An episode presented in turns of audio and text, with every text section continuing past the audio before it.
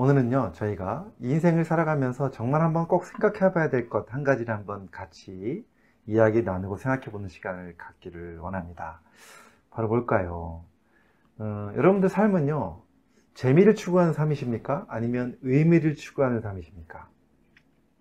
아, 바로 이게 무슨 뜻이냐면, 어, 그 서울대학교 심리학과의 최인철 교수님께서 이런 칼럼을 쓰신 걸 봤습니다. 재미형 인간과 의미형 인간이 있다는 거죠.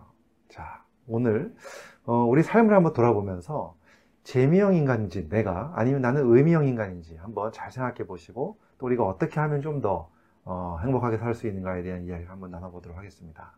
궁금하시다면 끝까지 봐주시고요. 그리고 도움이 되셨다면 좋아요, 구독, 알림 신청해 주시면 정말로 감사하겠습니다.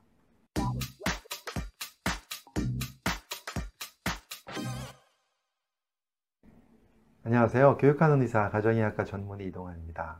오늘은 제가 어, 재미형 인간과 의미형 인간을 말씀드리려고 합니다. 어, 최인철 교수님께서 이런 이야기를 이제 쓴 걸 제가 봤는데 정말 공감이 되고 또 제가 나름대로 잘 생각을 덧붙여서 한번 같이 말씀을 드려보려고 합니다. 어, 의미형 인간과 재미형 인간 일단 본인이 제가 설명을 드릴 테니까 어디에 해당되는지 한번 생각을 잘 해보시기 바랍니다. 자 일단 재미형 인간이라는 것은요 음, 요즘에 많이 유행했죠. 욜로, 욜로가 뭡니까? 예, 정말 일단 인생을 즐기는 거죠. 예, 그래서 우리가 어, 욜로족도 사실은 어, 음형 인간에서 예, 하나의 그 탄생한 뜻으로 보면 되고요. 재미형 인간의 특징이 있습니다. 일단 첫 번째 특징은요. 지루한 삶은 원치 않습니다. 예, 지루한 걸 굉장히 싫어해요. 일단 재밌어야 됩니다. 모든 삶이. 그 다음에 어, 그렇기 때문에 이제 이런 요즘에 보면 젊은 친구들 중에 이런 분들이 있습니다. 한 6개월 정도 열심히 일하고 나서 돈을 받으면 직장을 그만두고 어, 또는 뭐 알바를 해서 돈을 모으면 그걸 알바를 그만두고 그 돈으로 또 열심히 여행을 다닙니다. 자기 삶의 행복을 찾아다니는 거죠. 또 돈이 떨어지면 다시 또 와서 또 일을 합니다. 이런 식의 삶을 갖는 분들도 있더라고요. 정말 어떻게 보면 어, 인생에 있어서 굉장히 그 재미를 추구하는 뭐 정말 부러운 삶입니다. 제가 보기에는 정말 좋은 삶들을 살고 계신 분들이 있습니다. 또 두 번째 의미형 인간의 두 번째 특징이 있습니다. 바로 어, 소확행이죠. 예, 자기만을 위한 정말 작지만 확실한 행복을 추구하는 삶을 살고 있습니다. 이 소확행이라는 것은 요즘에 굉장히 많이 유행했던 단어잖아요. 예, 저도 굉장히 좋아합니다. 이 단어를. 그래서 정말 나만의 어떤 행복한 시간을 꼭 가, 질수 있는 것. 그런 시간을 통해서 어, 자기의 재미를 찾고 행복을 찾는 시간. 너무 중요하죠. 어, 소확행. 이것도 하나의 재미형 인간의 특징이고요. 그 다음에 또 세 번째 특징은 뭐냐면, 어, 미래보다는 현재에 충실하는 사람을 사는 겁니다. 얼마 전에 이런 책이 유행했죠. 하마터면 열심히 살 뻔했다.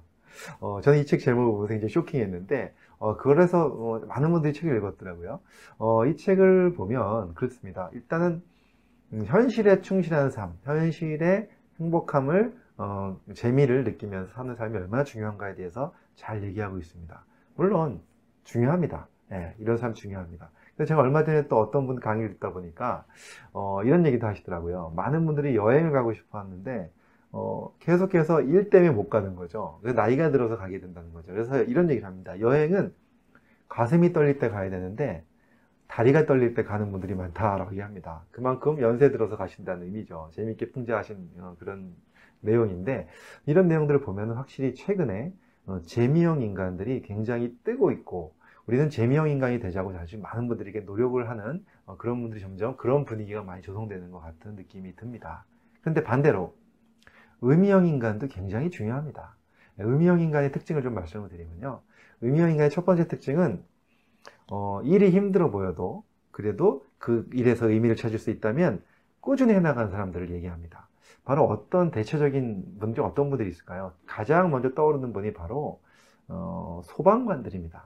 사실 소방관님들이 너무나도 열심히 헌신적으로 어, 도와주 일하고 계시기 때문에 우리가 이렇게 건강하게 또 어, 안전하게 살 수 있는 건데 사실 소방관님들이 보면 그 일의 의미는 굉장히 정말 남들을 위한 봉사의 삶을 살고 계신 거죠. 그런데 힘들죠. 그래도 꾸준하게 그 일을 해나가시는 분들은 정말로 의미형 인간의 첫 번째 어, 가장 대표적인 분들이 아닌가 생각이 듭니다. 그 다음에 두 번째 의미형 인간의 특징이 있습니다. 의미형 인간의 특징은 자기 절제를 잘 하시는 분들이 많습니다. 그런 분들은 술이라든가 어, 떤 담배 피우는 이런 어, 중독에 대한 것들을 좀 절제를 잘하고 또 운동도 열심히 하는 분들이 많기 때문에 이런 분들이 더 건강하게 살 수 있는 확률이 높다라는 겁니다. 어, 예를 들어서 어, 매일 아침에 꾸준히 매일매일 똑같이 운동하시는 분들 또는 저녁 때 하루도 안 빼놓고 기록을 남기고 자기 일기를 쓰시는 분들. 사실 어떻게 보면 지루한 일입니다. 하지만 자기 나름대로 거기에 큰 의미를 부여하면서 하기 때문에 이분들은 그거 할때 행복감을 느낄 수도 있다는 거죠. 그래서 의명인간의 특징이 바로 이러한 꾸준함과 그 다음에 어, 자기 절제가 잘 되는 분들. 그 다음에 세 번째 특징은 뭐냐면요. 의미형 인간이 확실히 재미형 인간들보다 스트레스에 대한 저항성이 더 높다라는 겁니다.